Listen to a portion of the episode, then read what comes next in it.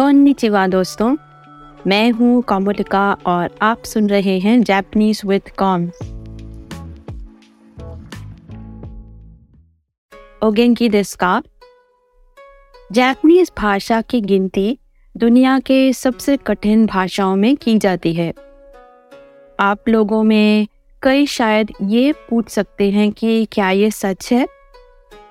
हाँ कुछ हद तक ये सही है। कठिन इसलिए कि इसकी स्क्रिप्ट थोड़ी कॉम्प्लिकेटेड है और इस लैंग्वेज में ढेर सारी वोकेबलरी के साथ साथ casual language formal language and honorific language भी काफ़ी सारे हैं।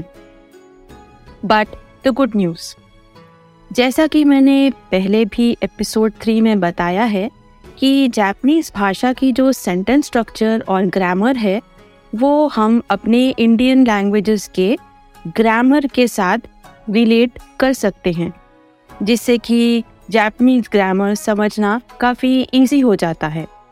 और इतना ही नहीं फ्रेंच लैंग्वेज जर्मन लैंग्वेज और दूसरे यूरोपियन लैंग्वेजेस के मुकाबले जापनीज लैंग्वेज की साउंड्स और प्रोनाउंसिएशंस रिलेटिवली सिंपल होती हैं। आज के एपिसोड में हम लोग देखेंगे कि निहोंगो या जापनीज लैंग्वेज में किसी को एड्रेस करते समय कौन से ऑनरिफिक्स यूज़ होते हैं? जैसा कि एपिसोड थ्री में बता चुकी हूँ ऑनरिफिक वर्ड्स उन वर्ड्स को बोला जाता है जो दूसरों को रेस्पेक्ट देने के लिए यूज़ होते हैं। ऑनरिफिक वर्ड्स को ईदर एज अ सफिक्स या प्रीफिक्स दोनों तरीके से यूज़ किया जा सकता है। किसी इंडिविजुअल को एड्रेस करते समय ऑनरिफिक वर्ड्स को एज अ सफिक्स यूज़ करते हैं। ये बहुत ज़रूरी है याद रखना कि किसी भी जापनीज को अगर आप सिर्फ़ नाम से बुलाएँगे तो वो बहुत ही रूट माना जाता है। चलिए, आज के लेसन के ऑनरिफिक्स देखेंगे। आम तौर पर यूज़ किए जाने वाले ऑनरिफिक्स हैं, सान, सामा, चान, खुन, सेंसे और सेम्पाई सबसे पहले सान और सामा देखेंगे। इन दो ऑनरिफिक्स के बारे में एपिसोड थ्री में ऑलरेडी थोड़ा बात कर चुके हैं बट इस लेसन में थोड़ा और डिटेल में देखेंगे। जिस तरह से हिंदी में किसी को रेस्पेक्ट देकर नाम के बाद जी ऐड करते हैं, ठीक उसी तरह से जापनीज में भी नाम के बाद सान का सफिक्स लगता है। फ़र्क ये है कि जी हम कई बार नहीं भी लगाते हैं बट जापानीज में सान लगाना एक कन्वेंशन है। मतलब जैसा मैंने पहले भी बताया है जापान में किसी को सिर्फ़ नाम से बुलाना रूड है। सान polite and most generally use honorific है। तो अगर आपको किसी भी सिचुएशन में कोई डाउट होता है कि सामने वाले को कैसे एड्रेस करना ठीक रहेगा तो उस केस में नाम के बाद सान ऐड करना सबसे सेफ़ है एंड पोलाइट भी। आप बेहिचक किसी के लिए भी सान यूज़ कर सकते हैं। रोमा जी में सान की स्पेलिंग है S A N N for Nagpur. इसकी प्रोनाउंसिएशन फिर से रिपीट करती हूँ। सान सिंपल है. नेक्स्ट आप सान किसके लिए यूज़ कर सकते हैं? अपने कोवर्कर्स कोलीग्स नेबर्स पहचान के लोगों के साथ एंड इवन फैमिली मेंबर्स या रिलेटिव्स के नाम के बाद सान लगा सकते हैं। सान पोलाइट है बट इससे भी ज़्यादा पोलाइट है सामा सामा की स्पेलिंग सुनिएगा एक बार. S A M M for Mumbai A सामा तो सामा किन के साथ यूज़ कर सकते हैं? सामा अपने क्लाइंट्स के साथ बिज़नेस मेल्स में ऑफ़िस में सीनियर पोजीशन के लोगों के साथ यूज़ कर सकते हैं। इन शॉर्ट किसी भी फॉर्मल बिज़नेस रिलेटेड सिचुएशन में यूज़ कर सकते हैं। और आप इन दोनों सफिक्सेस सान या सामा जो भी एप्लीकेबल है इरेस्पेक्टिव ऑफ़ जेंडर यूज़ कर सकते हैं, क्योंकि ये दोनों ही जेंडर न्यूट्रल हैं। सान और सामा के बाद चान और कुन के बारे में बात करेंगे, जो सान एंड सामा के कंपैरिजन में थोड़े कम पोलाइट ऑनरिफिक्स हैं। क्या आप लोग जापानीज एनिमेशंस या कार्टून्स देखते हैं? तब तो कुन और चाँद जैसे वर्ड से ऑलरेडी फेमिलियर होंगे। कुन और चाँद दोनों कैजुअल एंड फ्रेंडली ऑनरिफिक्स हैं और ये दो ऑनरिफिक्स बच्चों को या अपने से उम्र में छोटे लोगों को प्यार से बुलाते वक्त यूज़ करते हैं। तब सान या सामा नहीं यूज़ करते हैं। कुन की रोमाजी स्पेलिंग है K U N. N for Nagpur. सबसे पहले कुन की यूसेज देखेंगे। ये ऑनरिफिक नाम के बाद एज अ सफिक्स यूज़ होता है। कुन अपने से छोटे या हम उम्र लड़कों के लिए या मेल्स के लिए यूज़ होता है। एडिशनली ऑफ़िस में उन कोलीग्स के साथ भी यूज़ हो सकता है, जो आपसे पोजीशन में एंड उम्र में भी छोटे हैं। और जिनसे अच्छी रैपो है। सिंपल एक एग्ज़ाम्पल देखेंगे। Mister Watanabe and mister Arai एक ही डिपार्टमेंट में काम करते हैं एंड मिस्टर वातानाबे डिपार्टमेंट के हेड हैं। बट बॉस जूनियर रिलेशनशिप होते हुए भी दोनों बहुत अच्छे टर्म्स पर हैं। मिस्टर आराई अपने बॉस मिस्टर वातानाबे से उम्र में भी छोटे हैं और पोजीशन में भी जूनियर हैं। इसलिए मिस्टर वातानाबे अपने जूनियर मिस्टर आराई को आराई कुन बोलकर संबोधित करते हैं।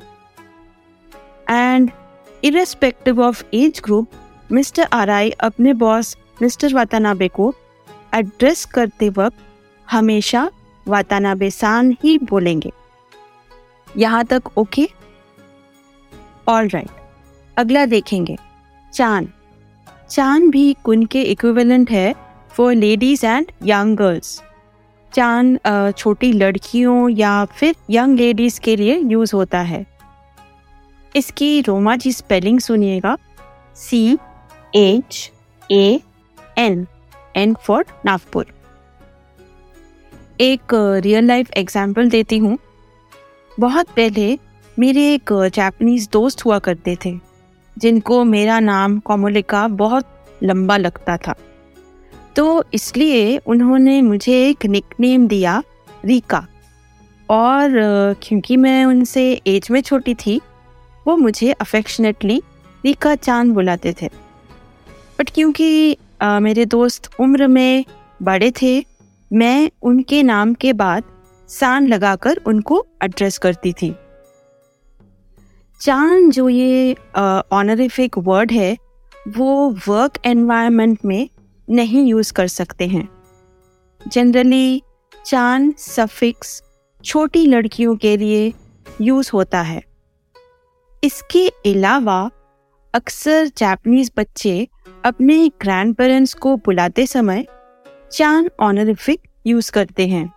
जैसे, ओजी चाँद मतलब ग्रैंडफादर या ओबा चाँद मतलब ग्रैंड मदर इन शॉर्ट अगर आप चाँद किसी के नाम के बाद लगाते हैं तो ये ज़ाहिर होता है कि आपको उनसे बहुत लगाव है एंड आप उनके बहुत क्लोज भी हैं। चाँद और कुन बहुत ही कैजुअल ऑनरिफिक्स हैं एंड क्लोज रिलेशनशिप इंडिकेट करते हैं। इसलिए ये फॉर्मल सिचुएशंस में बिल्कुल नहीं यूज़ करते हैं। फॉर्मल सिचुएशंस में या इन जनरल अनरिलेटेड एल्डरली लोगों के साथ हमेशा सान ही यूज़ करिएगा। आज के फाइनल दो ऑनरिफिक वर्ड्स सेंसे और सेम्पाई तो पहले सेंसे वर्ड देखेंगे। Sense honorific typically teachers professors या इंस्ट्रक्टर्स के नाम के बाद लगता है। सेंसे टीचर्स के अलावा ऐसे लोगों के लिए भी यूज़ होता है जो अपने फ़ील्ड में स्पेशलिस्ट्स हैं। स्पेशलिस्ट्स मतलब doctors lawyers authors and even politicians इन लोगों के लिए sense as a title of honour उनके नाम के बाद लगता है। तो इस वर्ड को फिर से सुनिए। सेंसे रोमाजी स्पेलिंग है S E N N for Nagpur S E I sensei आज का लास्ट ऑनरिफिक है सेम्पाई कुन एंड चाँद की तरह सेम्पाई भी एनिमे या कार्टून्स में बहुत फ्रीक्वेंटली यूज़ किया जाने वाला वर्ड है। क्या आप लोगों ने सेम्पाई वर्ड सुना है?